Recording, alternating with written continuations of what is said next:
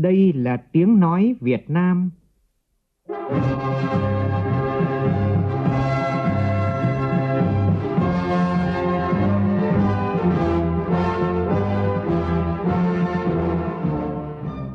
là tiếng nói Việt Nam, phát thanh từ Hà Nội, thủ đô nước Cộng hòa xã hội chủ nghĩa Việt Nam.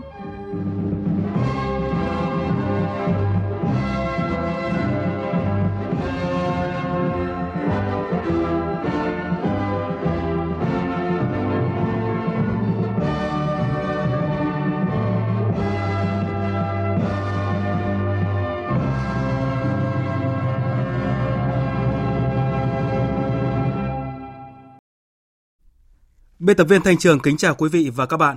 Mời quý vị và các bạn nghe chương trình Thời sự trưa của Đài Tiếng Nói Việt Nam. Thưa quý vị, siêu bão số 9 tăng lên cấp 14, giật cấp 17, đang di chuyển rất nhanh, có thể đổ bộ vào miền Trung sớm hơn dự báo. Giữa sáng mai, tâm bão giật cấp 15 ngay trên đất liền từ Quảng Nam đến Bình Định.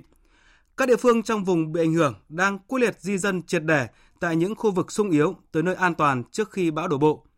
Thủ tướng Nguyễn Xuân Phúc quyết định thành lập Sở Chỉ huy Tiền phương tại thành phố Đà Nẵng do Phó Thủ tướng Trịnh Đình Dũng trực tiếp chỉ đạo để ứng phó với bão số 9.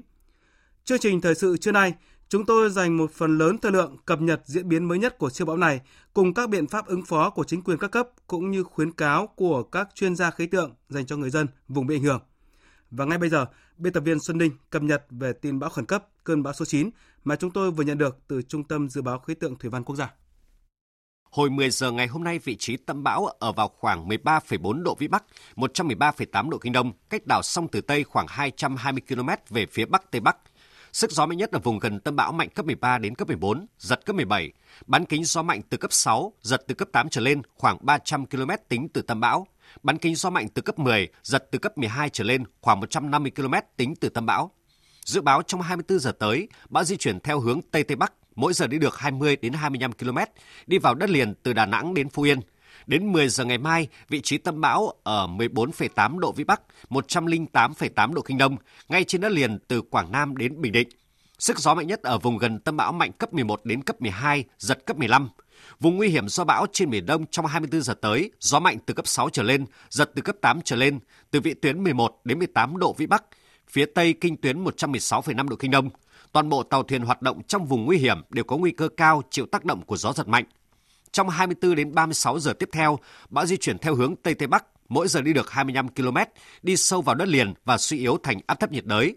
Đến 22 giờ ngày 29 tháng 10, vị trí tâm áp thấp nhiệt đới ở khoảng 15,1 độ Vĩ Bắc, 106 độ Kinh Đông trên khu vực Nam Lào. Sức gió mạnh nhất ở vùng gần tâm áp thấp nhiệt đới mạnh cấp 6 đến cấp 7, giật cấp 9.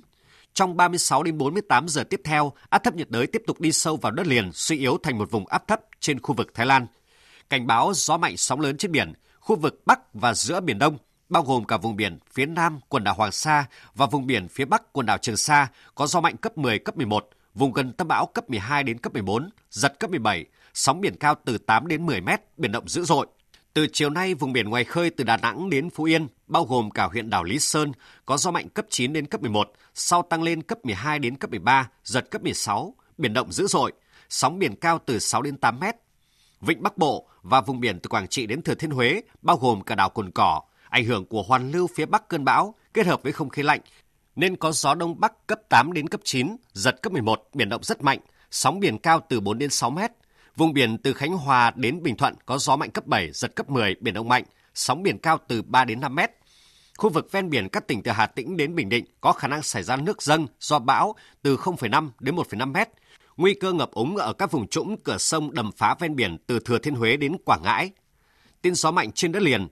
Bão bắt đầu gây gió mạnh trên đất liền từ tối và đêm nay. Thời gian có gió mạnh nhất trên đất liền từ sáng sớm đến chiều tối ngày 28 tháng 10. Các tỉnh thành phố từ Thừa Thiên Huế đến Phú Yên có gió mạnh cấp 8 đến cấp 9, giật cấp 11. Riêng đất liền ven biển các tỉnh thành phố Đà Nẵng, Quảng Nam, Quảng Ngãi, Bình Định có gió mạnh cấp 11, cấp 12, giật cấp 15. Các tỉnh Com Tum, Gia Lai có gió mạnh cấp 7, cấp 8, giật cấp 10. Các tỉnh Quảng Bình, Quảng Trị, Bắc Khánh Hòa có gió mạnh cấp 6, cấp 7, giật cấp 10. Tin mưa lớn, từ đêm nay đến ngày 29 tháng 10, ở khu vực từ Thừa Thiên Huế đến Phú Yên có mưa rất to với tổng lượng mưa phổ biến từ 200 đến 400 mm một đợt, Bắc Tây Nguyên từ 100 đến 200 mm một đợt. Từ ngày 28 đến 31 tháng 10, khu vực từ Nghệ An đến Quảng Trị có mưa rất to với tổng lượng mưa phổ biến từ 200 đến 400 mm một đợt. Riêng Nam Nghệ An và Hà Tĩnh có lượng mưa phổ biến từ 500 đến 700 mm một đợt. Cấp độ rủi ro thiên tai do bão số 9 là cấp 4. Trước diễn biến của bão, Thủ tướng Nguyễn Xuân Phúc vừa quyết định thành lập Ban chỉ đạo tiền phương tại Đà Nẵng để chỉ đạo ứng phó bão số 9 do Phó Thủ tướng Trịnh Đình Dũng, trưởng Ban chỉ đạo Trung ương về phòng chống thiên tai, Chủ tịch Ủy ban Quốc gia ứng phó sự cố thiên tai và tìm kiếm cứu nạn làm trưởng ban. Ban chỉ đạo tiền phương chịu trách nhiệm trực tiếp chỉ đạo kiểm tra, đôn đốc các ngành, các địa phương triển khai công tác ứng phó với bão số 9 một cách hiệu quả nhất nhằm giảm thiểu thiệt hại, thường xuyên cập nhật tình hình, báo cáo Thủ tướng Chính phủ. Bộ Nông nghiệp và Phát triển nông thôn chủ trì phối hợp với Ủy ban nhân dân thành phố Đà Nẵng và các bộ ngành liên quan chuẩn bị hậu cần, bố trí trang thiết bị, phương tiện, thông tin liên lạc đảm bảo cho hoạt động của ban chỉ đạo tiền phương trong mọi tình huống. Còn tại cuộc họp bàn giải pháp ứng phó với bão số 9 của Văn phòng Thường trực Ban Chỉ đạo Trung ương về phòng chống thiên tai vào sáng nay tại Hà Nội, các chuyên gia khí tượng một lần nữa khuyến cáo đây là cơn bão rất mạnh và đề nghị các địa phương gấp rút sơ tán dân triệt để tại những nơi sung yếu trước khi bão đổ bộ. Phóng viên Nghiêm Long phản ánh. Ứng phó bão số 9, lực lượng biên phòng tuyến biển đã thông báo diễn biến bão số 9 cho 45.000 tàu thuyền với 229.000 lao động. Các tỉnh từ Thừa Thiên Huế đến Phú Yên đã giả soát chuẩn bị kế hoạch sơ tán khoảng 147.000 hộ dân với hơn 571.000 người đến nơi an toàn. Ông Mai Văn Khiêm, Giám đốc Trung tâm Dự báo Khí tượng Thủy văn Quốc gia lưu ý, khu vực đất liền các tỉnh miền Trung sáng sớm ngày mai kéo dài đến chiều tối, bão số 9 sẽ gây gió mạnh trên đất liền. Người dân hạn chế các hoạt động bên ngoài. Sóng cao từ 6 đến 8 mét cộng với nước biển dâng từ 0,5 đến 1 mét sẽ gây ngập úng ở nhiều nơi ven biển. Tại cuộc họp, các đại biểu nhấn mạnh đến việc tăng cường kêu gọi tàu thuyền vào nơi trú tránh an toàn hoặc thoát ra khỏi vùng nguy hiểm, đặc biệt là 194 phương tiện đang trong vùng nguy hiểm. Yêu cầu các địa phương khẩn trương sơ tán người dân khu vực ven biển thấp trũng, nhà yếu, các khu vực có nguy cơ sạt lở đất đến nơi an toàn.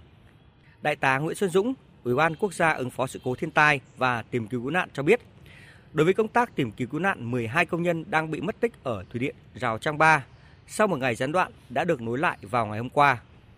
Ứng phó bão số 9, Bộ Quốc phòng đã cử hai đoàn công tác vào Đà Nẵng và Khánh Hòa để phối hợp với cấp ủy chính quyền địa phương và các lực lượng để chỉ đạo ứng phó bão. Bộ Quốc phòng cũng đã có công điện khẩn chỉ đạo quân khu 4, quân khu 5, các quân binh chủng gồm Hải quân, Biên phòng và Phòng không không quân và quân đoàn 3 triển khai cấp bách các biện pháp ứng phó bão.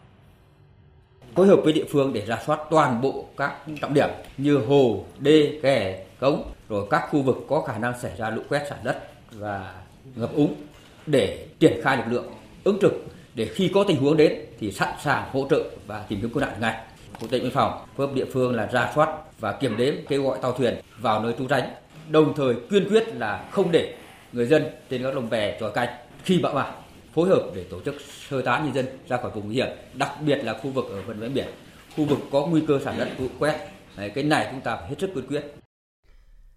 Ghi nhận tại hiện trường sáng nay tại thành phố Đà Nẵng, các tỉnh Quảng Nam, Quảng Ngãi trời nắng to. Theo kinh nghiệm dân gian thì thời tiết như thế này bão sẽ mạnh thêm. Vì vậy chính quyền và người dân các tỉnh thành phố từ Đà Nẵng đến Phú Yên đang càng khẩn trương triển khai lực lượng làm nhiệm vụ trong vùng có nguy cơ sạt lở, chủ động di rời người dân đến nơi an toàn tránh bão số 9. Tổng hợp của nhóm phóng viên Đài Tiếng nói Việt Nam thường trú tại miền Trung. Thành phố Đà Nẵng tiếp tục có công điện khẩn yêu cầu các ngành địa phương khẩn trương triển khai các phương án đối phó với bão số 9, tuyệt đối không để người ở lại trên các lồng bè, tròi canh nuôi trồng thủy sản, trên tàu, thuyền, neo đậu, trong các láng trại công trình đang xây dựng, bắt đầu từ 18 giờ chiều nay. Thành phố yêu cầu người dân rời khỏi các khu vực có nguy cơ cao về sạt lở đất đá. Ai không chấp hành thì tiến hành cưỡng chế. Dự kiến số lượng sơ tán dân đối với kịch bản bão cấp gió 8 đến cấp 11 là 72.000 người, gió bão cấp 12, cấp 13 là 140.000 người. Đối tượng sơ tán là người dân, sinh viên, công nhân sống trong các ngôi nhà không kiên cố, nhà tạm. Đặc biệt, Ủy ban nhân dân thành phố Đà Nẵng yêu cầu người dân không ra khỏi nhà bắt đầu từ 20 giờ đêm nay cho đến khi có thông báo mới của Ban Chỉ huy phòng chống thiên tai và tìm kiếm cứu nạn địa phương. Cán bộ công chức, viên chức, người lao động, kể cả trong khu công nghiệp, khu công nghệ cao, nghỉ làm việc trong ngày mai, trừ các lực lượng làm nhiệm vụ và các trường hợp đặc biệt. Ông Nguyễn Văn Quảng, Bí thư Thành ủy Đà Nẵng cho biết. Tôi đề nghị là cả hệ thống chính trị phải vào tham gia vào cái việc vận động người dân phòng chống, nhất là ở giai đoạn trước khi thời điểm bão vào. Tôi đề nghị cấp ủy các cấp, các cái tổ chức đoàn thể phải tham gia chứ không giao khoán trắng cho lực lượng công an biên phòng rồi các cái lực lượng chuyên trách đâu phải huy động lực lượng của các cái tổ chức chính trị xã hội tham gia vào cái việc vận động người dân để thực hiện trong ngày hôm nay, các địa phương ven biển Quảng Nam phải hoàn thành việc di dân trước khi bão số 9 đổ bộ vào đất liền. Thành phố Tam Kỳ chuẩn bị mọi điều kiện sơ tán tập trung hơn 7.000 dân. Đối với những khu dân cư ven biển, từ đường Võ Chí Công trở về phía biển sẽ di dời tập trung về các điểm đã bố trí theo phương án trước đây. Riêng xã Tam Thanh di dời 100% dân đến nơi an toàn. Ông Bùi Ngọc Ảnh, Chủ tịch Ủy ban nhân dân thành phố Tam Kỳ tỉnh Quảng Nam cho biết, thành phố sẽ di dời tập trung 1.600 hộ, gần 7.000 rưỡi nhân khẩu ở các xã Tam Thanh, Tam Thăng, Tam Phú đến các nơi an toàn. Theo ông Bùi Ngọc Ảnh, thành phố Tam Kỳ cũng có hàng ngàn người được sơ tán xen ghép đến những khu nhà kiên cố an toàn. Thì mình vẫn khuyến cáo người dân khi đi thì phải có mùng mền trang chiếu, có dự trữ lương thực. Nhưng dạ. mình cũng đã chuẩn bị là mì tôm, nước uống và bánh chưng và lương khô. Bốn cái thứ mình đang chuẩn bị là khi đến điểm tập trung thì mà sẽ phải cung cấp cho dân, cái không để thiếu, nói chung không để người dân đói và thiếu. Sáng nay, Chủ tịch Ủy ban dân tỉnh Quảng Ngãi tiếp tục có văn bản đôn đốc các địa phương khẩn trương thực hiện phương án sơ tán dân các vùng sung yếu, hoàn thành trước 17 giờ chiều nay. Ủy ban nhân dân tỉnh Quảng Ngãi yêu cầu tất cả người dân nếu không có việc khẩn cấp thì không được ra khỏi nhà kể từ 22 giờ đêm nay. Sáng nay, ông Đặng Văn Minh, Chủ tịch Ủy ban dân tỉnh Quảng Ngãi đã đi kiểm tra công tác đối phó với bão số 9 tại cảng cá Sa Huỳnh, huyện Đức Phổ. Ngư dân Võ Văn Bình, chủ tàu cá QNR 97213 ở xã Nghĩa An, thành phố Quảng Ngãi vừa đưa tàu cập bến neo đậu tránh bão số 9 cho biết. Tôi ờ, cũng ờ, đi làm nghề khơi mà bây giờ ờ, bão gió nên vô còn tỉnh quà neo đậu mà nếu mà gió bão vô đây thì nó cũng an toàn cho, chứ không có cần gì hết. Tại vì nằm ở trong cái cổng này thì nó an toàn, chứ mình nằm ngoài kia thì sợ nguy hiểm gió mái rồi nó trôi ra cửa. Nên tàu nào cũng có bánh xe cái nếu mà vô bờ là cột khơi bánh xe hơi bên nếu mà sẽ có gió rồi nó đập qua đập lại thì có bánh xe nó chịu đựng với nhau, nó không cần gì hết tỉnh Bình Định triển khai các phương án sơ tán dân ở vùng ven biển triều cường, vùng ngập lụt, vùng có nguy cơ sạt lở đất, hướng dẫn nhân dân chằng chống nhà cửa, chuẩn bị mọi phương tiện nhu yếu phẩm cần thiết, chủ động ứng phó với bão lụt. Đại tá Trần Thanh Hải, chỉ huy trưởng Bộ Chỉ quân sự tỉnh Bình Định cho biết, các đơn vị đã điều động 4.000 quân và một số phương tiện thiết yếu ứng cứu khi bão đến. À, đối với Bộ Chỉ huy tỉnh cũng đã có cái chủ động phối hợp với biên phòng công an tỉnh và chúng tôi cũng đã có à, xây dựng cái kế hoạch cơ động à, cái lực lượng của Bộ Chỉ huy với à, phương tiện à, phòng chống lụt bão đi về Hoài Nhơn, à, Phù Cát ở Tây Sơn và ở Tuy Phước để cắm chốt kể cả chỉ huy, kể cả lực lượng và kể cả phương tiện. Chúng tôi có mặt ở các địa điểm đó để sẵn sàng cơ động cùng với các cái địa phương để ứng cứu trên các cái địa bàn trọng điểm. Vùng ven biển tỉnh Phú Yên hiện có 75.000 lồng nuôi thủy sản, chủ yếu ở vịnh Xuân Đài và đầm Cù Mông. Cùng với việc chăn chống bảo vệ lồng bè nuôi trồng thủy sản, các địa phương vùng đầm vịnh cũng vận động các hộ nuôi tôm hùm ở gần cửa biển di chuyển lồng về tránh trú tại Vũng Chào, xã Xuân Phương, thị xã Sông Cầu. Ông Bùi Xuân Hảo, xã Xuân Thành, thị xã Sông Cầu, tỉnh Phú Yên nói. À, bão số 9 tới à, thì lòng em giờ khoảng cỡ còn à, ít ngàn con cá thôi. Thay lưới, ràng lưới trên mặt khi sóng lớn là nó, nó phải que là con cá khỏi trào ra. Ông Phạm Đại Dương, Bí thư tỉnh ủy, Chủ tịch Ủy ban nhân dân tỉnh Phú Yên đang trực tiếp chỉ đạo các ngành địa phương triển khai khẩn cấp công tác di dời những người đang ở trên lòng bè, cần thiết phải cưỡng chế, không để người dân còn ở lại trên biển khi bão vào. Hiện nay thì cơ bản là lồng bè và các tàu cá của tỉnh ờ, trên địa bàn thì là đã được thông báo và vào nơi trú tránh an toàn. Với người dân là thông tin để cho người dân cột ờ, buộc chặt ờ, lồng bè và đi vào những cái khu vực an toàn và đặc biệt là nếu mà người dân còn ở lại trên bè thì cũng phải có cái biện pháp để cưỡng chế tuyệt đối là không để cho người dân ở lại trên bè gây nguy hiểm đảm bảo hạn chế tối đa ảnh hưởng của bão số 9. Sáng nay tại Bộ Tư lệnh Quân khu 5, Trung tướng Nguyễn Trọng Bình, Phó Tổng Tham mưu trưởng Quân đội Nhân dân Việt Nam, chủ trì cuộc họp triển khai công tác phòng chống bão số 9. Tin của phóng viên Phương Cúc và Tuyết Lê. Đến sáng nay 27 tháng 10, các địa phương trên địa bàn quân khu 5 đã tổ chức sơ tán gần 25.000 hộ với trên 81.000 người. Trung tướng Nguyễn Long Cáng, tư lệnh quân khu 5 cho biết, các đơn vị của quân khu 5 đã chủ động lên phương án giúp dân khi có lệnh. Chủ trương của quân khu giao nhiệm vụ cho các bộ chỉ huy và bốn sư đoàn, bảy lữ đoàn đấy thì tất cả các đơn vị này được quyền thực hiện cái chủ trương của bộ phòng bộ tổng mưu đó là gì? Phòng chống thiên tai là coi như cái việc á, thứ nhất khi phát hiện nhân dân cần, địa phương cần là mình chủ động cơ động lượng là giúp dân chứ không cần phải báo cáo. Sau đó là báo cáo thao. Nhưng mà tổ chức là phải sức chặt chẽ đúng quy định, có chỉ huy, có bộ đàm, có thông tin liên lạc. Trung tướng Nguyễn Trọng Bình, Phó Tổng tham mưu trưởng Quân đội Nhân dân Việt Nam yêu cầu các cơ quan đơn vị cần kiểm tra theo dõi toàn diện công tác chuẩn bị ứng phó với bão. Theo đó, xác định lực lượng quân đội đóng vai trò nòng cốt, đi đầu trong công tác phòng chống lụt bão, phát huy hiệu quả phương châm 4 tại chỗ, tiếp tục thực hiện mọi phương án di rời, bảo vệ tính mạng và tài sản của nhân dân. Trung tướng Nguyễn Trọng Bình yêu cầu các đơn vị sẵn sàng lên đường chuẩn bị giúp dân. Quan điểm của chúng ta trong trung bão ấy, phải an toàn và sẵn sàng chúng ta cứu hộ cứu nạn. Và đến thời điểm này thì cơ bản ta là đã xong những cái điểm nào sung yếu ấy, có thể nguy cơ sạt lở thì đã di rời rồi.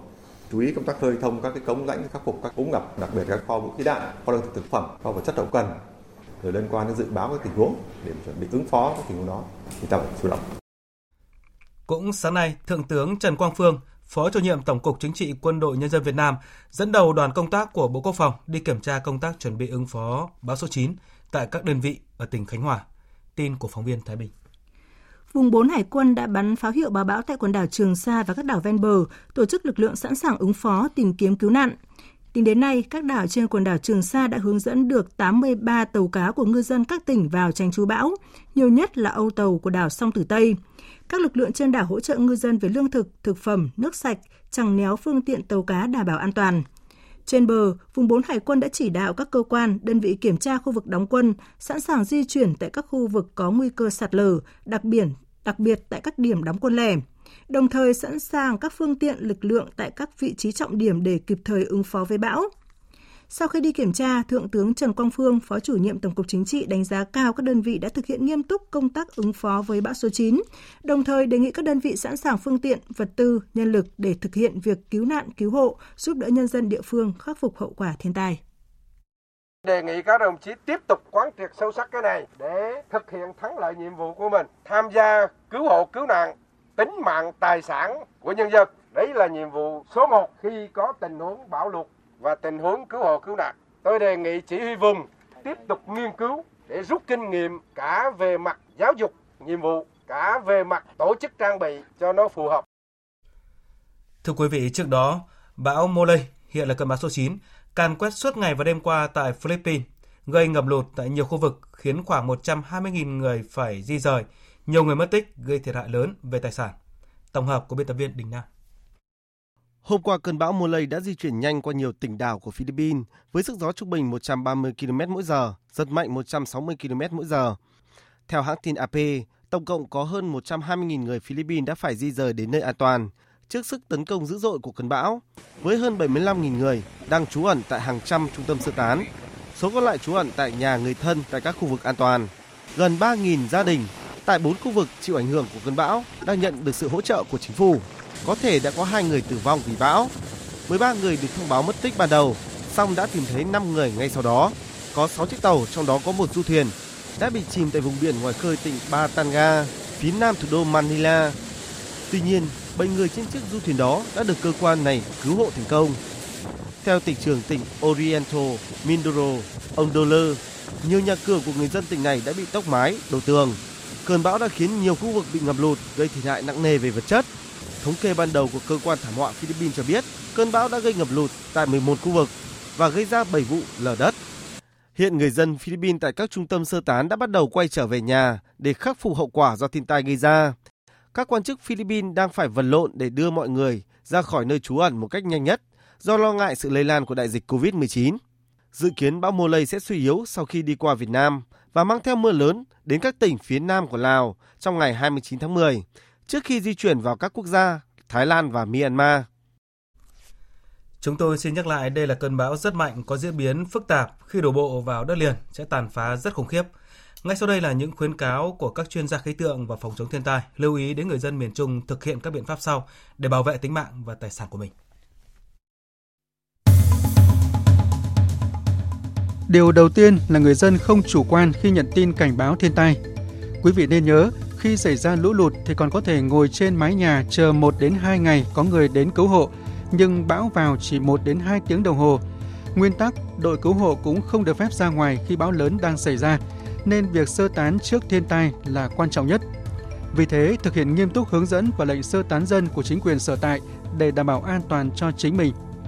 Trong giai đoạn chuẩn bị ứng phó với bão, các tài sản như xe cộ, TV, đồ điện tử, gia dụng nấu ăn, lương thực, thực phẩm, đó là những thứ có thể bảo vệ. Người dân có thể gom tất cả tài sản ấy lại tại góc cao của ngôi nhà cao và chùm thêm một mảng bạt để đề phòng gió bão tốc mái thì không làm ướt các tài sản đó. Chuẩn bị xong hết thì rằng cố nhà cửa, bảo vệ gia súc gia cầm, sau đó sơ tán khỏi ngôi nhà cấp 4 lợp ngói, lợp tôn. Kinh nghiệm từ các cơn bão trước cho thấy khi bão từ cấp 12 trở lên thì những ngôi nhà cấp 4 lợp tôn, lợp ngói là không an toàn trong bão. Người dân nên sơ tán tại chỗ đến những nhà hàng xóm kiên cố bê tông hai tầng trở lên để tránh bão. Khi bão đổ bộ, người dân ở trong các khu vực này tuyệt đối không ra khỏi nhà. Tàu thuyền nên tìm vào trong các âu thuyền khuất gió và thậm chí đưa vào trong sông để tránh bão. Nhưng trong sông cũng có nguy hiểm khi nước lũ về sau bão chảy rất xiết. Vì vậy, nếu đưa tàu thuyền vào trong sông thì phải có hệ thống neo đậu tốt. Theo dự báo của Trung tâm Khí tượng Thủy văn Quốc gia thì do ảnh hưởng của bão số 9, từ đêm nay đến ngày 29 tháng 10 ở khu vực từ Thừa Thiên Huế đến Phú Yên có mưa rất to với tổng lượng mưa phổ biến từ 200 đến 400 mm một đợt. Khu vực Bắc Tây Nguyên từ 100 đến 200 mm một đợt. Từ đêm nay đến ngày 1 tháng 11, trên các sông từ Nghệ An đến Phú Yên và khu vực Tây Nguyên sẽ xuất hiện một đợt lũ. Trong đợt lũ này, đỉnh lũ thượng lưu sông Cả Nghệ An, sông La ở Hà Tĩnh và các sông từ Quảng Bình đến Quảng Ngãi, Con Tum, Gia Lai lên mức báo động 2, báo động 3. Có sông trên mức báo động 3. Hạ lưu sông Cả ở Nghệ An, các sông chính ở Bình Định, Phú Yên, Đắk Lắk lên mức báo động 1, báo động 2 và trên báo động 2. Các sông nhỏ lên mức báo động 3. Nguy cơ rất cao xảy ra lũ quét sạt lở đất ở vùng núi, ngập lụt vùng trũng thấp ven sông và các khu đô thị tại các tỉnh từ Nghệ An đến Phú Yên và khu vực Tây Nguyên. Nguy cơ xảy ra sự cố các công trình thủy điện, thủy lợi nhỏ sung yếu. Các thông tin về khu vực có nguy cơ cao, sạt lở đất sẽ được chúng tôi cung cấp chi tiết trong các cái bản tin tiếp theo. Thưa quý vị, do diễn biến phức tạp của thiên tai và những thiệt hại nặng nề của mưa lũ gây ra đối với các tỉnh miền Trung, để bảo đảm đời sống cấp bách của nhân dân, Bộ Lao động Thương binh và Xã hội đã trình Thủ tướng Chính phủ cấp bổ sung 6.500 tấn gạo cho các tỉnh Quảng Bình, Quảng Trị, Thừa Thiên Huế và Quảng Nam. Phóng viên Hà Nam thông tin. Cụ thể, tỉnh Quảng Bình 2.500 tấn, Quảng Trị 2.000 tấn, Thừa Thiên Huế 1.000 tấn và Quảng Nam 1.000 tấn. Ông Nguyễn Văn Hồi, Cục trưởng Cục Bảo trợ Xã hội Bộ Lao động Thương binh và Xã hội cho biết. Qua cái diễn biến tình hình thiên tai thì Bộ Lao động Thương binh Xã hội đã phối hợp với Bộ Tài chính trình tiếp Thủ tướng Chính phủ quyết 6.500 tấn gạo để hỗ trợ cứu đói cho 4 tỉnh à, Quảng Bình, Quảng Trị, Quảng Nam và Huế. Đây là bốn cái tỉnh còn nhiều đồng bào bị khó khăn mà do ảnh hưởng của đợt lũ lịch sử. Và chúng tôi cũng đang phối hợp chặt chẽ với lại các tỉnh để tiếp tục giả soát và nắm chắc tình hình đời sống của người dân để kiến nghị với chính phủ và các cơ quan ban ngành chức năng để hỗ trợ trong trường hợp cần thiết. Để trợ giúp người dân được kịp thời, Bộ Lao động Thương binh và Xã hội cũng thường xuyên trao đổi, phối hợp với Văn phòng Thường trực Ban Chỉ đạo Trung ương về phòng chống thiên tai và các địa phương bị ảnh hưởng bởi mưa lũ để nắm thông tin về diễn biến thiệt hại và công tác chỉ đạo khắc phục hậu quả. Đồng thời, chỉ đạo Sở Lao động Thương binh và Xã hội các tỉnh miền Trung nắm chắc tình hình thiệt hại do mưa lũ gây ra, kịp thời hỗ trợ lương thực thực phẩm, đồ dùng thiết yếu cho người dân, tuyệt đối không để người dân nào thiếu đói. Bây giờ là giả soát nắm chắc cái tình hình thiếu đói, ờ, lương thực thực phẩm. Và thứ hai nữa là những cái gia đình mà mất nhà, nhà sập, nhà đổ, nhà trôi để có cái thống kê và có lập chính sách để hỗ trợ sau khi mà nước rút và thứ ba nữa là chúng tôi tiếp tục phối hợp chặt chẽ với lại các cơ quan ban ngành khác để hỗ trợ về các nhu cầu an sinh xã hội thiết yếu. Bảo đảm là không để người dân nào bị đói không để người dân nào không có nhà ở không để người dân nào bị thiếu lương thực thực phẩm. Trước đó, ngày 19 tháng 10, Thủ tướng Chính phủ đã ban hành quyết định về việc xuất cấp gạo từ nguồn dự trữ quốc gia hỗ trợ các tỉnh Quảng Bình, Quảng Trị, Thừa Thiên Huế, Quảng Nam và Hà Tĩnh để cứu đói cho người dân vùng bị thiên tai mưa lũ, mỗi tỉnh 1.000 tấn gạo. Ngoài ra, Thủ tướng Chính phủ hỗ trợ mỗi tỉnh 100 tỷ đồng để cứu trợ khẩn cấp cho người dân vùng lũ, thực hiện công tác cứu hộ cứu nạn an sinh xã hội theo chế độ chính sách của nhà nước. Chúng tôi sẽ liên tục cập nhật những diễn biến mới nhất về siêu bão số 9 cùng công tác ứng phó bão của chính quyền và người dân địa phương trong vùng bị ảnh hưởng trong các bản tin tiếp theo. Mời quý vị và các bạn chú ý đón nghe. Chương trình thời sự trưa nay tiếp nối với những nội dung sau.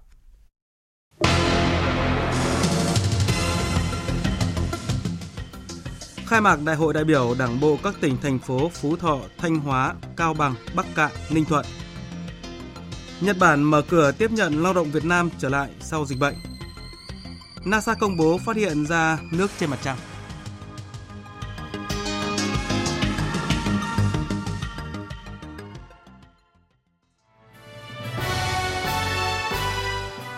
Tiến tới Đại hội Đảng toàn quốc lần thứ 13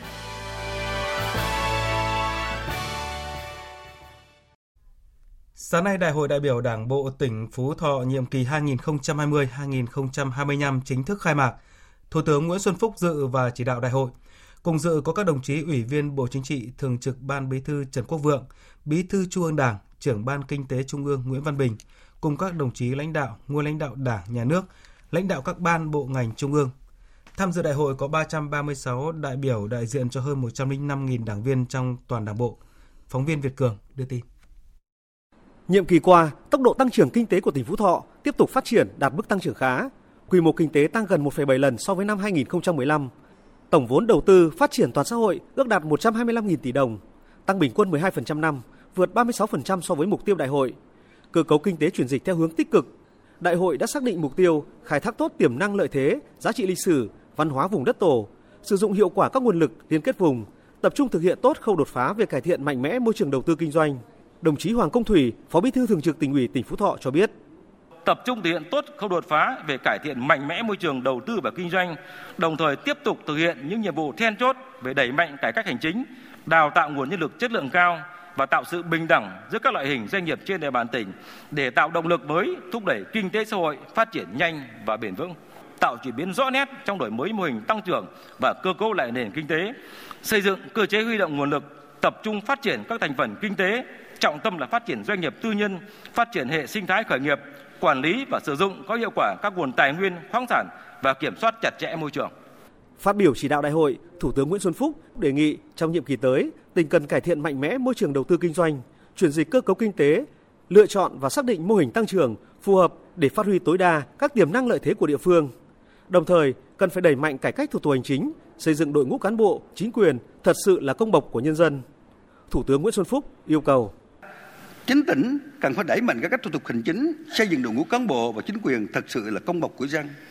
Tỉnh cần tập trung cải cách hành chính, sắp xếp bộ máy tinh gọn, phát triển nguồn nhân lực chất lượng cao, phục vụ các lĩnh vực cần ưu tiên phát triển, thường xuyên chăm lo xây dựng, rèn luyện đội ngũ cán bộ, công chức, nắm vững pháp luật, thạo việc, công tâm, hết lòng phục vụ nhân dân, coi đó là vấn đề then chốt để nhân dân tin tưởng, ủng hộ và bảo vệ đảng, bảo vệ chính quyền. Tăng cường, huy động nguồn lực để đầu tư cái giáo hạ tầng quan trọng chiến lược như khu công nghiệp, khu du lịch, dự án công trình có tính kết nối liên vùng vân vân. Trong đó cần đặc biệt quan tâm nâng cấp, cải thiện cơ sở hạ tầng liên quan đến khu công nghiệp và đưa ra các chính sách đột phá thu hút doanh nghiệp tiềm lực tốt trong bối cảnh chuyển dịch chuỗi cung ứng quốc tế hiện nay. Phát biểu chỉ đạo Đại hội đại biểu Đảng bộ tỉnh Thanh Hóa nhiệm kỳ từ nay đến năm 2025 khai mạc sáng nay, Chủ tịch Quốc hội Nguyễn Thị Kim Ngân nhấn mạnh tỉnh cần chú trọng thực hiện tốt công tác quy hoạch, đào tạo, luân chuyển, bổ nhiệm cán bộ với phương châm lựa chọn đúng người, sắp xếp đúng việc, bố trí đúng vị trí. Để công tác cán bộ thực sự là khâu then chốt, lựa chọn được những cán bộ ưu tú, xứng đáng, đủ sức lãnh đạo, chỉ đạo, triển khai thực hiện thắng lợi các mục tiêu, nhiệm vụ đã đề ra. Phản ánh của phóng viên Lê Tuyết. Báo cáo chính trị của Đảng bộ tỉnh Thanh Hóa nêu rõ, nhiệm kỳ vừa qua, kinh tế tăng trưởng với tốc độ cao, bình quân ước đạt 12,1% một năm. Công nghiệp phát triển mạnh, nhiều cơ sở công nghiệp mới được đưa vào hoạt động, điển hình là Liên hợp lọc hóa dầu Nghi Sơn là một trong ba dự án công nghiệp lớn nhất của cả nước, tạo ra động lực mới cho phát triển kinh tế của tỉnh. Các ngành dịch vụ có lợi thế như du lịch, vận tải biển, vận tải hàng không phát triển nhanh, giá trị xuất khẩu tăng trưởng cao. Thanh Hóa nằm trong nhóm dẫn đầu của cả nước về thu hút đầu tư trực tiếp nước ngoài. Chủ tịch Quốc hội Nguyễn Thị Kim Ngân cho rằng Đại hội Đảng bộ tỉnh Thanh Hóa diễn ra trong bối cảnh các tỉnh miền Trung đang tập trung ra sức nỗ lực khắc phục hậu quả của thiên tai vừa qua và chuẩn bị ứng phó với cơn bão sắp tới. Chủ tịch Quốc hội đánh giá cao các cấp ủy, chính quyền của tỉnh Thanh Hóa đã cùng các tầng lớp nhân dân đóng góp ủng hộ đồng bào miền Trung trong cơn hạn nạn. Thay mặt Bộ Chính trị, phát biểu chỉ đạo tại đại hội, Chủ tịch Quốc hội Nguyễn Thị Kim Ngân nhấn mạnh, Thanh Hóa cần sử dụng hiệu quả mọi nguồn lực, triển khai đồng bộ các giải pháp, sớm trở thành cực tăng trưởng mới cùng với Hà Nội, Hải Phòng và Quảng Ninh, tạo thành tứ giác phát triển ở phía Bắc của Tổ quốc. Chủ tịch Quốc hội Nguyễn Thị Kim Ngân nhấn mạnh, Thanh Hóa cần tiếp tục cải thiện mạnh mẽ thực chất môi trường đầu tư kinh doanh, cần lưu ý thu hút đầu tư, nhất là đầu tư nước ngoài phải có chọn lọc, phù hợp với định hướng phát triển của tỉnh tập trung nguồn lực để phát triển các ngành kinh tế trọng điểm, các trụ cột tăng trưởng, các trung tâm kinh tế động lực để tạo sức lan tỏa phát triển chung cho cả tỉnh. Chủ tịch Quốc hội Nguyễn Thị Kim Ngân lưu ý Đảng bộ Thanh Hóa cần coi trọng và tập trung hơn nữa cho công tác xây dựng Đảng trong sạch, vững mạnh, nâng cao năng lực lãnh đạo và sức chiến đấu của tổ chức Đảng, đảng viên, trong đó đặc biệt chú trọng đổi mới phương thức lãnh đạo của Đảng. Đổi mới, nâng cao chất lượng hiệu quả của công tác giáo dục chính trị tư tưởng, phát huy ý chí tự lực tự cường, tinh thần chủ động sáng tạo, nêu gương của đội ngũ cán bộ, đảng viên, nhất là đối với cán bộ lãnh đạo có chức vụ càng cao thì càng phải gương mẫu. Chú trọng thực hiện tốt công tác quy hoạch, đào tạo, luân chuyển, bổ nhiệm cán bộ với phương châm lựa chọn đúng người, sắp xếp đúng công việc, bố trí đúng vị trí để công tác cán bộ thực sự là khâu then chốt và cần phải lựa chọn được những cán bộ ưu tú, xứng đáng, đủ sức lãnh đạo chỉ đạo, triển khai thực hiện thắng lợi các mục tiêu, nhiệm vụ mà Đại hội Đảng bộ tỉnh lần thứ 19 đã đề ra. Sáng nay, Đại hội đại biểu Đảng bộ tỉnh Cao Bằng lần thứ 19 khai mạc với sự tham dự của 350 đại biểu chính thức, đại diện cho hơn 57.000 đảng viên trong toàn tỉnh, Ủy viên Bộ Chính trị, Bí thư Trung ương Đảng, trưởng ban tuyên giáo Trung ương Võ Văn Thưởng dự và chỉ đạo đại hội. 5 năm qua, Cao Bằng đã hoàn thành tất cả các chỉ tiêu kinh tế xã hội, trong đó có 11 chỉ tiêu vượt kế hoạch. Tổng sản phẩm trên địa bàn bình quân đầu người đạt hơn 37 triệu đồng một người mỗi năm, thu ngân sách bình quân tăng 11% một năm, cơ sở hạ tầng kinh tế xã hội, bộ mặt đô thị, nông thôn có nhiều đổi mới. Đại hội Đảng bộ tỉnh Cao Bằng đề ra 18 chỉ tiêu, 3 nội dung đột phá và 3 chương trình trọng tâm cho nhiệm kỳ tới – trong đó, nổi bật là tốc độ tăng trưởng kinh tế 8% một năm, tổng sản phẩm trên địa bàn bình quân đạt hơn 60 triệu đồng một người mỗi năm, hoàn thành tuyến cao tốc Đồng Đăng Trà Lĩnh giai đoạn 1, tỷ lệ hộ nghèo giảm 4% một năm, tỷ lệ che phủ rừng 60%. Tất cả người dân thành thị được dùng nước sạch. Nhấn mạnh những truyền thống quý báu và những kết quả mà Cao Bằng đã đạt được, ông Võ Văn Thưởng, Ủy viên Bộ Chính trị, Bí thư Trung ương Đảng, trưởng ban tuyên giáo Trung ương cũng chỉ rõ, Cao Bằng vẫn là tỉnh khó khăn trong vùng Trung Du và miền núi phía Bắc.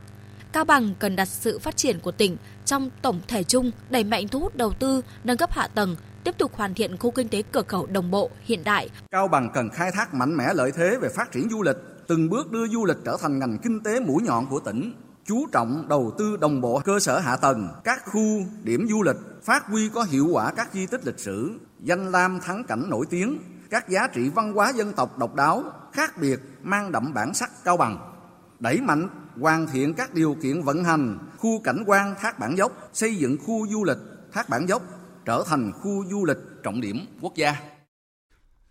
Đại hội đại biểu Đảng bộ tỉnh Bắc Cạn lần thứ 12 khai mạc sáng nay với sự tham dự của 345 đại biểu, đại diện hơn 35.000 đảng viên.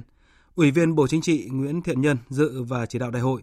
Dự đại hội còn có nguyên Tổng Bí thư Nông Đức Mạnh, Ủy viên Bộ Chính trị, Phó Thủ tướng Thường trực Chính phủ Trương Hòa Bình, phóng viên Công luận và Thành Nam, thường trú khu vực Đông Bắc đưa tin. Phát biểu chỉ đạo đại hội, Ủy viên Bộ Chính trị Nguyễn Thiện Nhân chỉ rõ hiện rừng và đất chính là tiềm năng lợi thế của địa phương. Tuy vậy hiện nay trong nông nghiệp, việc thiếu liên kết trong sản xuất chính là yếu tố khiến cho kinh tế chưa phát triển. Ông Nguyễn Thiện Nhân cũng cho rằng việc nâng cao nhận thức của cán bộ người dân và quyết tâm cao của cả hệ thống chính trị, đặc biệt là tiên phong của các đảng viên cũng chính là yếu tố quan trọng để có thể thực hiện được mục tiêu này. Bên cạnh đó, việc quan tâm phát huy giá trị văn hóa, truyền thống cách mạng cũng sẽ là yếu tố quan trọng để Bắc Cạn phát triển bền vững trong thời gian tới. Thực chất mô hình kinh tế quan trọng nhất Bắc Cạn đang là hộ lao động cá thể, chứ chưa phải hợp tác xã. Thì theo tôi, đây là một nguyên nhân làm cho cái tốc độ tăng trưởng nông nghiệp và cuộc kinh tế nó bị chậm lại. Nên chúng tôi xin đề nghị là chúng ta nên có cái thảo luận là đã đến lúc phải có một quyết tâm chính trị cuộc vận động để nâng cấp từ hộ tham gia hợp tác xã thành hợp tác xã. Thì để có một cái đột phá phát triển về kinh tế mà trước hết là nông nghiệp và lâm nghiệp mà đây là một cuộc cách mạng của nông dân ạ. Rất mong là trong bốn cái chương trình của mình thì cái chương trình phát triển nông nghiệp lâm nghiệp phải đi kèm triển khai cái mô hình hợp tác xã với quy mô ngày càng cao hơn. Cà Mau cần nhận rõ thời cơ thách thức để phát triển. Ủy viên Bộ Chính trị, Bộ trưởng Bộ Công an Tô Lâm phát biểu chỉ đạo như vậy tại Đại hội đại biểu Đảng bộ tỉnh Cà Mau lần thứ 16, nhiệm kỳ từ nay đến năm 2025, khai mạc sáng nay. Phóng viên Trần Hiếu, thường trú khu vực Đồng bằng sông Cửu Long đưa tin. Trong nhiệm kỳ vừa qua, tỉnh Cà Mau đã phát triển khá toàn diện, Nổi bật là tốc độ tăng trưởng kinh tế bình quân đạt khoảng 7% mỗi năm, khu vực thương mại dịch vụ tăng trưởng mạnh gần 10% mỗi năm, tỷ lệ hộ nghèo giảm mạnh chỉ còn hơn 1,8%, cả nước còn khoảng 3%. Phát biểu chỉ đạo tại đại hội, Đại tướng Tô Lâm lưu ý Đảng bộ tỉnh Cà Mau phải luôn giữ gìn sự đoàn kết, thống nhất, quyết tâm xây dựng đảng bộ và hệ thống chính trị trong sạch vững mạnh, tập trung rà soát, bổ sung quy hoạch để khai thác phát huy tốt các tiềm năng lợi thế của tỉnh, chỉ đạo phát triển kinh tế đồng bộ với phát triển toàn diện các lĩnh vực văn hóa xã hội, tập trung lãnh đạo chỉ đạo công tác quốc phòng, an ninh nhằm bảo vệ vững chắc chủ quyền biên giới quốc gia, giữ vững trật tự an toàn xã hội trên địa bàn đại hội sẽ sáng suốt lựa chọn các đồng chí có tầm nhìn bao quát, gương mẫu, giữ gìn được phẩm chất đạo đức trong sáng, có tính kế thừa, dám nghĩ, dám làm, dám chịu trách nhiệm, quy tụ sức mạnh đại đoàn kết của Đảng bộ, chính quyền và nhân dân tỉnh Cà Mau để bầu vào ban chấp hành Đảng bộ đúng quy định của Đảng, đủ sức lãnh đạo thực hiện thắng lợi nghị quyết do đại hội đã đề ra. Trong nhiệm kỳ từ nay đến năm 2025, tỉnh Ninh Thuận đặt mục tiêu đến năm 2025 trở thành tỉnh phát triển khá của khu vực và cả nước. Tỉnh tiếp tục đẩy mạnh và thực hiện hiệu quả khâu đột phá về phát triển năng lượng, du lịch, nông nghiệp công nghệ cao, kinh tế đô thị theo đúng quy hoạch tổng thể phát triển kinh tế xã hội của tỉnh đã được xác định. Phấn đấu đến năm 2025, tổng thu ngân sách của tỉnh đạt 6.400 đến 6.500 tỷ đồng, tăng bình quân 12 đến 13% một năm. Phát biểu chỉ đạo Đại hội tỉnh Ninh Thuận khai mạc sáng nay, đồng chí Lương Cường, Bí thư Trung ương Đảng, chủ nhiệm Tổng cục Chính trị Quân đội Nhân dân Việt Nam cho rằng Ninh Thuận có đủ điều kiện về thiên thời, địa lợi. Do đó, đòi hỏi Đảng bộ tỉnh phải có quyết tâm chính trị cao hơn, xác định đúng những khâu đột phá và có giải pháp tích cực, chủ động, quyết liệt để đưa kinh tế tiếp tục phát triển. Đồng chí Lương Cường đề nghị tỉnh Ninh Thuận chú trọng khai thác phát huy hiệu quả tiềm năng, thế mạnh gắn với thu hút đầu tư để tập trung phát triển các nhóm ngành trụ cột như kinh tế biển, năng lượng tái tạo, du lịch, nông nghiệp công nghệ cao, tăng cường liên kết nội vùng và liên kết vùng để tham gia vào chuỗi giá trị toàn cầu trong bối cảnh hội nhập quốc tế. Thưa quý vị, thị trường Nhật Bản bắt đầu mở cửa trở lại tiếp nhận lao động Việt Nam sang làm việc sau thời gian tạm dừng vì dịch COVID-19. Tuy vậy, số lượng lao động sang Nhật Bản chưa nhiều và phải tuân thủ các quy định nghiêm ngặt về phòng chống dịch bệnh. Phóng viên Đài Tiếng nói Việt Nam thông tin. Theo báo cáo của các doanh nghiệp, thì hiện nay một số đơn vị đã đưa được thực tập sinh lao động Việt Nam sang và quay lại làm việc tại Nhật Bản. Trong thời gian tới, dựa trên quan hệ giữa hai nước về hợp tác lao động và xuất phát từ nhu cầu của các chủ sử dụng lao động, Cục Quản lý Lao động ngoài nước sẽ trao đổi với phía Nhật Bản để có thể tăng cường số lượng thực tập sinh lao động Việt Nam sang Nhật Bản. Tuy nhiên, các doanh nghiệp và thực tập sinh phải thực hiện các biện pháp phòng chống dịch tại Việt Nam, cũng như khi sang Nhật Bản phải thực hiện các biện pháp phòng chống dịch COVID-19 theo quy định của Nhật Bản. Ông Phạm Viết Hương, Phó Cục trưởng Cục Quản lý Lao động ngoài nước cho biết. Thực tập sinh lao động thì chúng ta thì cũng trước hết là cũng phải thực hiện các cái à, biện pháp phòng chống dịch covid tại Việt Nam cũng như sang Nhật Bản thì cũng phải thực hiện các cái quy định các cái biện pháp phòng chống dịch covid của Nhật Bản. Hiện nay thực tế thì à, theo như quy định của phía Nhật Bản tức là thực tập sinh à, trước lúc sang Nhật Bản là thực cần phải theo dõi tình hình sức khỏe trước 14 ngày và có cái kết quả cái xét nghiệm PCR âm tính trong vòng 72 tiếng đồng hồ. À, và sau khi nhập cảnh thì cũng phải theo dõi 14 ngày và theo dõi cái cách ly và cái này cũng đã yêu cầu các cái doanh nghiệp phái cử cùng phối hợp với các nghiệp đoàn quản lý hay các cái tổ chức tiếp nhận thực hiện cái chính sách cách ly đối với các cái thực sinh lao động trước lúc làm việc chính thức. Hiện nay, Nhật Bản tiếp nhận lao động Việt Nam sang làm việc trong 14 ngành nghề, gồm điều dưỡng, quản lý vệ sinh tòa nhà, phụ tùng máy móc và công cụ, máy móc công nghiệp, điện điện tử và thông tin, xây dựng, đóng tàu và máy tàu thủy, sửa chữa và bảo dưỡng ô tô, hàng không, lưu trú khách sạn, nông nghiệp, thủy sản và nuôi trồng thủy sản, sản xuất ô tô và đồ uống, dịch vụ ăn uống. Chính phủ Nhật Bản cũng vừa chính thức bổ sung thêm 7 loại hình công việc trong lĩnh vực xây dựng được phép tiếp nhận lao động kỹ năng đặc định người nước ngoài, trong đó có lao động Việt Nam.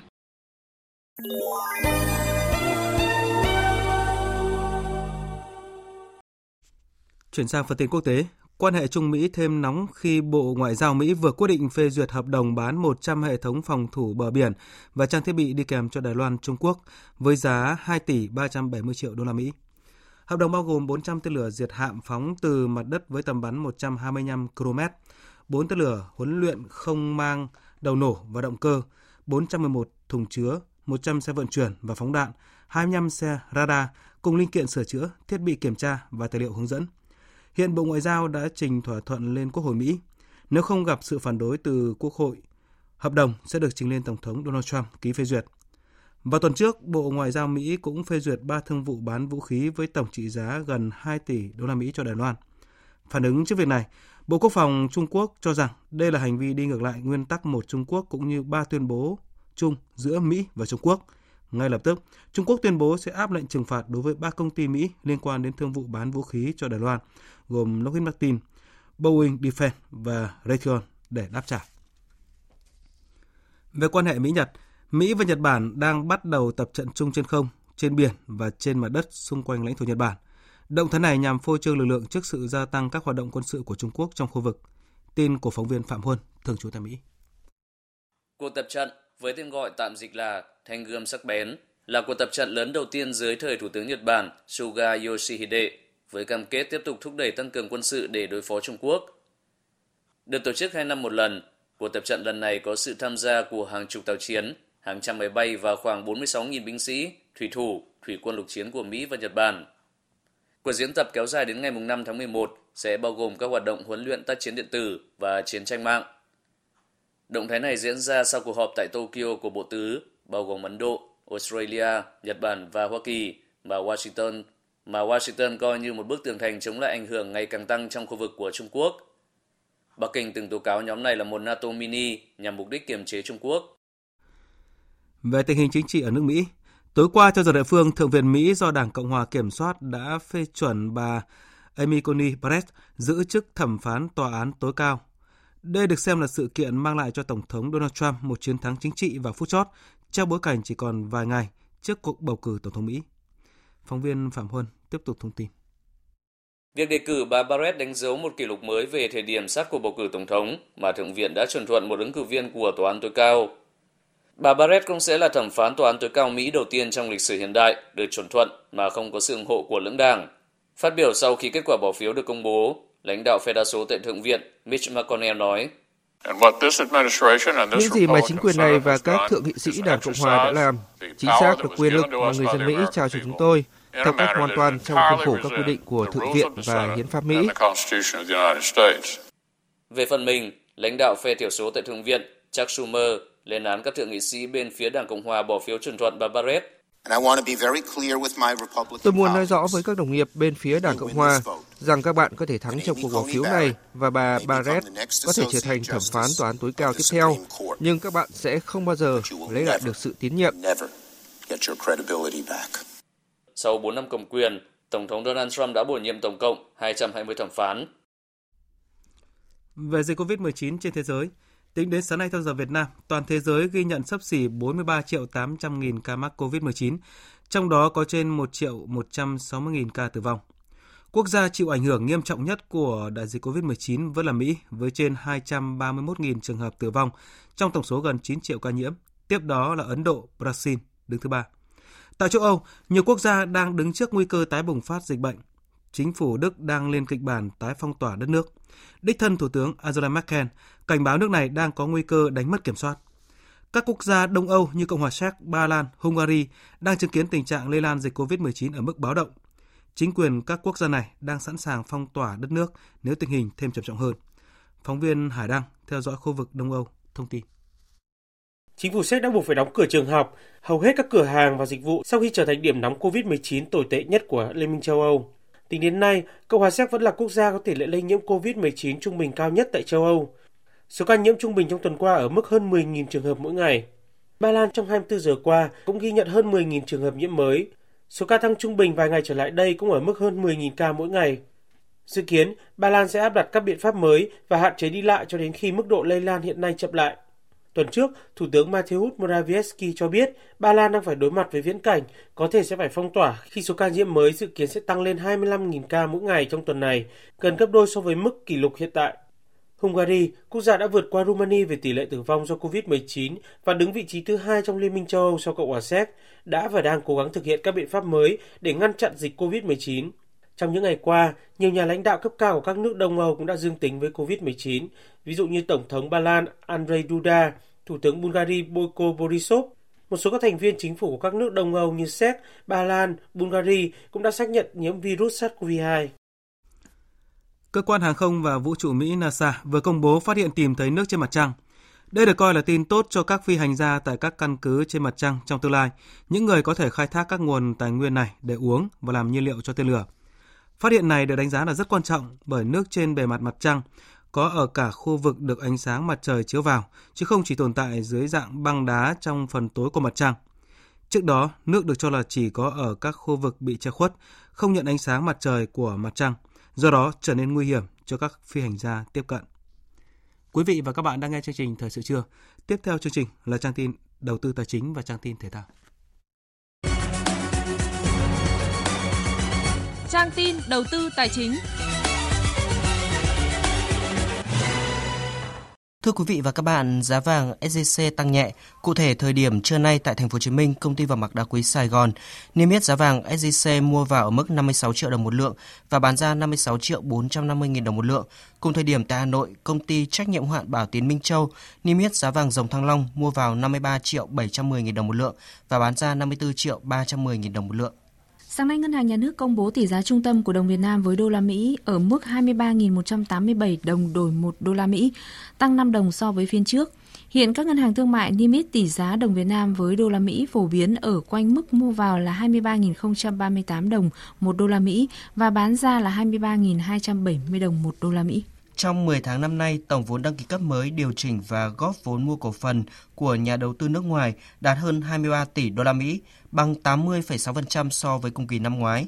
Đã có 109 quốc gia và vùng lãnh thổ có đầu tư tại Việt Nam, trong đó Singapore dẫn đầu với tổng vốn đầu tư hơn 7 tỷ đô la Mỹ, chiếm 31,9% tổng vốn đầu tư vào Việt Nam. Ngân hàng Chính sách Xã hội vừa có hướng dẫn cụ thể về việc cho doanh nghiệp vay vốn với lãi suất 0% để trả lương ngừng việc cho người lao động do ảnh hưởng của COVID-19. Đây là gói 16.000 tỷ đồng được Ngân hàng Chính sách Xã hội cho vay với lãi suất 0% được kích hoạt lại.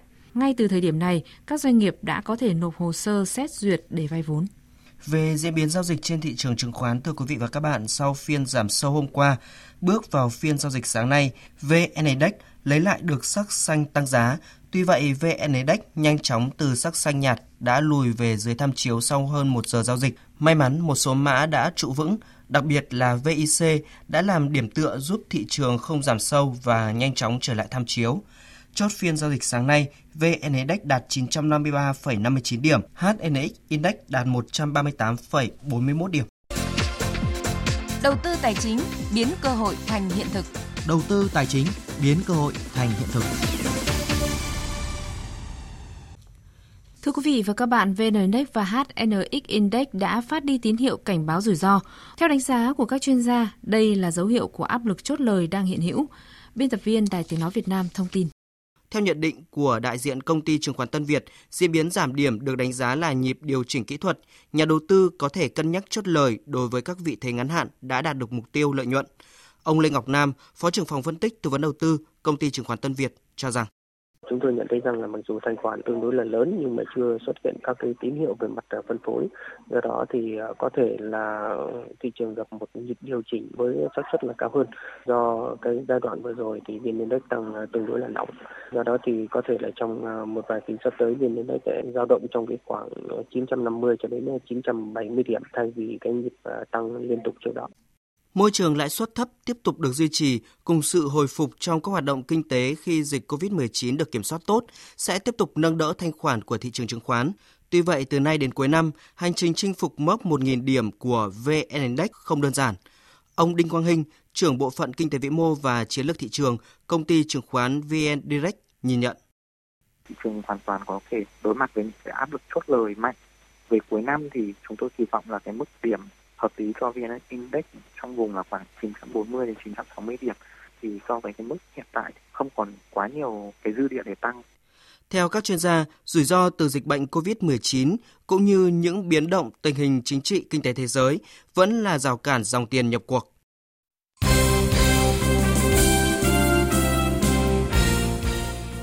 Quý vị và các bạn, ngoài sức nóng của một trận derby thủ đô, cuộc so tài giữa Viettel và Hà Nội vào ngày 29 tháng 10 tới đây càng hấp dẫn hơn bởi tính chất quan trọng tới cuộc đua đến chức vô địch V-League năm nay. Khẳng định tinh thần của các cầu thủ Hà Nội FC đang rất thoải mái, tiền vệ Phạm Thành Lương còn nhấn mạnh đội nào xảy chân thì đội đó sẽ phải trả giá. Cuộc đua của nhóm A chỉ còn 3 vòng đấu, Viettel đang dẫn đầu với 34 điểm, Hà Nội được 32 điểm đứng thứ hai, bám sát phía sau là Sài Gòn, Thanh Quảng Ninh cùng có 31 điểm. Vòng 5 của giai đoạn 2 rất được chờ đợi khi các đội trong top 4 đối đầu trực tiếp. Sài Gòn tiếp Than Quảng Ninh tại sân Thống Nhất, còn Viettel gặp Hà Nội tại sân Hàng Đẫy. Hướng đến trận đấu mà nếu thắng sẽ chiếm được ngôi đầu từ chính tay đối thủ. Hôm qua các cầu thủ Hà Nội có buổi tập trên sân Hàng Đẫy trong không khí thoải mái, tiền vệ Thành Lương nhận định.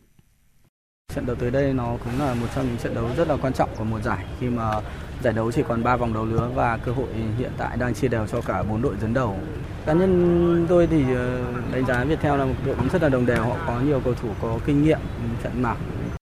Kể từ khi lên chơi V-League, câu lạc bộ Viettel đã tổng cộng 4 lần chạm trán với Hà Nội FC, trong đó có 3 trận tại V-League và một trận ở Cúp Quốc gia, nhưng chưa có bất cứ một chiến thắng nào. Tuy vậy, theo Thành Lương, các cầu thủ Hà Nội phải rất tập trung trước trận cầu quan trọng. Cơ hội chia đều cho cả bốn đội và cái thời điểm này là thời điểm quan trọng của một giải. Đội nào để xảy chân thì đội đó sẽ phải trả giá.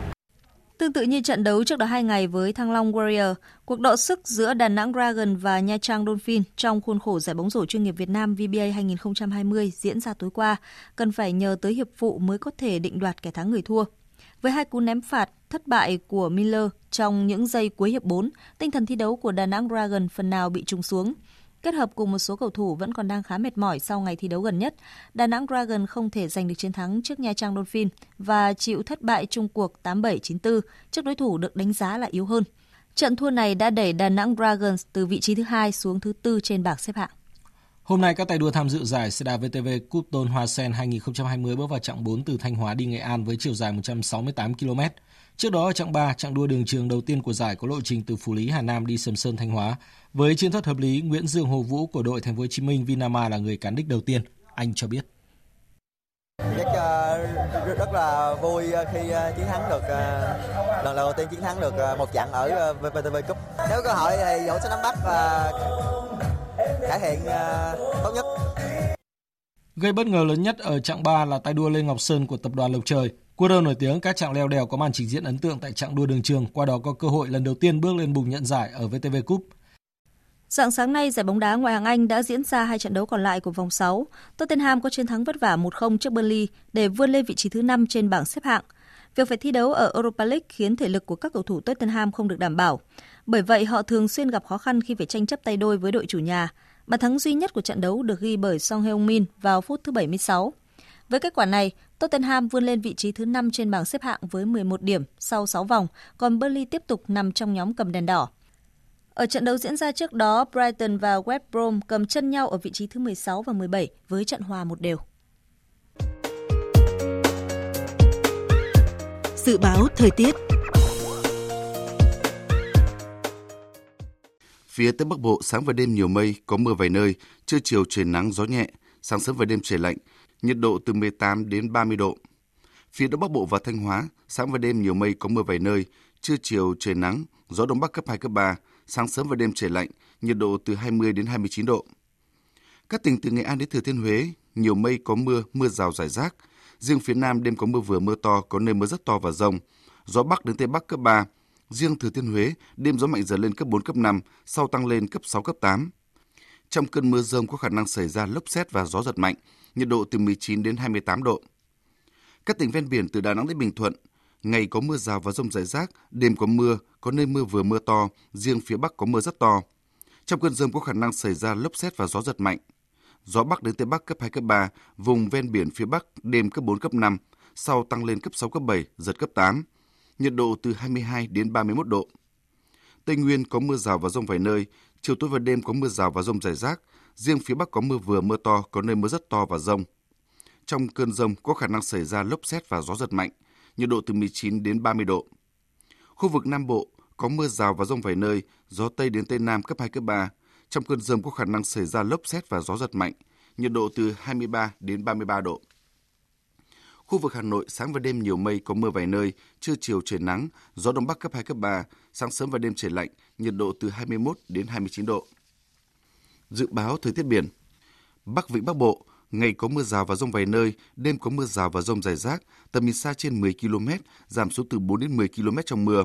Gió đông bắc cấp 5, sau tăng lên cấp 6 cấp 7, giật cấp 9 biển động.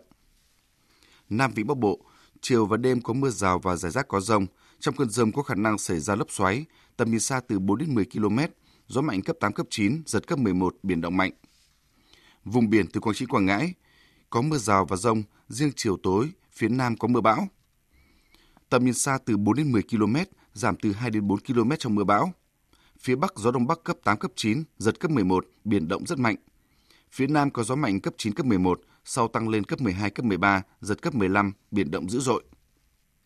Vùng biển từ Bình Định đến Ninh Thuận có mưa rào và rông, riêng chiều tối và đêm phía Bắc có mưa bão. Tầm nhìn xa từ 4 đến 10 km, giảm từ 2 đến 4 km trong mưa bão. Phía Bắc gió mạnh cấp 9, cấp 11, sau tăng lên cấp 12, cấp 13, giật cấp 15, biển động dữ dội. Phía Nam mạnh cấp 7, giật cấp 10, biển động mạnh. Vùng biển từ Bình Thuận Cà Mau, vùng biển từ Cà Mau đến Kiên Giang có mưa rào và rông vài nơi. Trong cơn rông có khả năng xảy ra lốc xoáy và gió giật mạnh, tầm nhìn xa trên 10 km, gió Tây cấp 4, cấp 5. Khu vực Bắc Biển Đông, khu vực giữa Biển Đông có mưa bão, tầm nhìn xa từ 4 đến 10 km, giảm xuống từ 2 đến 4 km trong mưa bão. Gió mạnh cấp 10, cấp 11, vùng gần tâm bão cấp 12, cấp 14, giật cấp 17, biển động dữ dội. Khu vực Nam Biển Đông có mưa rào và rải rác có rông. Trong cơn rông có khả năng xảy ra lốc xoáy, tầm nhìn xa từ 4 đến 10 km, gió Tây đến Tây Nam cấp 5, riêng phía Bắc cấp 6, giật cấp 8, biển động.